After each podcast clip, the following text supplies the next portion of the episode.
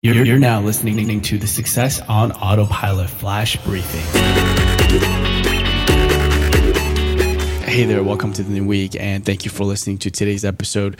Today, I want to share some SMS updates uh, within ManyChat, and they've added four new features to that particular channel. And the first one is to be able to capture uh, the user's email, phone number, address, or even feedback into a custom field on the SMS channel. So that's uh, was always available for the Messenger channel, but now it's also available for SMS. The second one is the Smart Link, and this one essentially as a link that can possibly uh, actually link a specific coupon. So if you are using Shopify with ManyChat, you'd be able to, let's say, for an abandonment cart, uh, you can directly apply a coupon to that abandonment cart.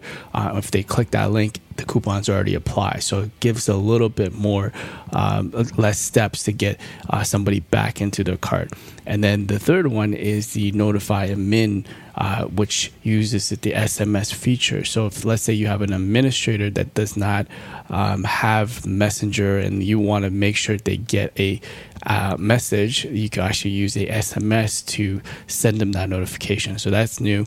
And then the fourth one is to be able to, uh, let's say, preview a flow, an SMS flow specifically that is unpublished. So it means that you want to test it out. You don't want to actually make it available. You could use that as a unpublished SMS.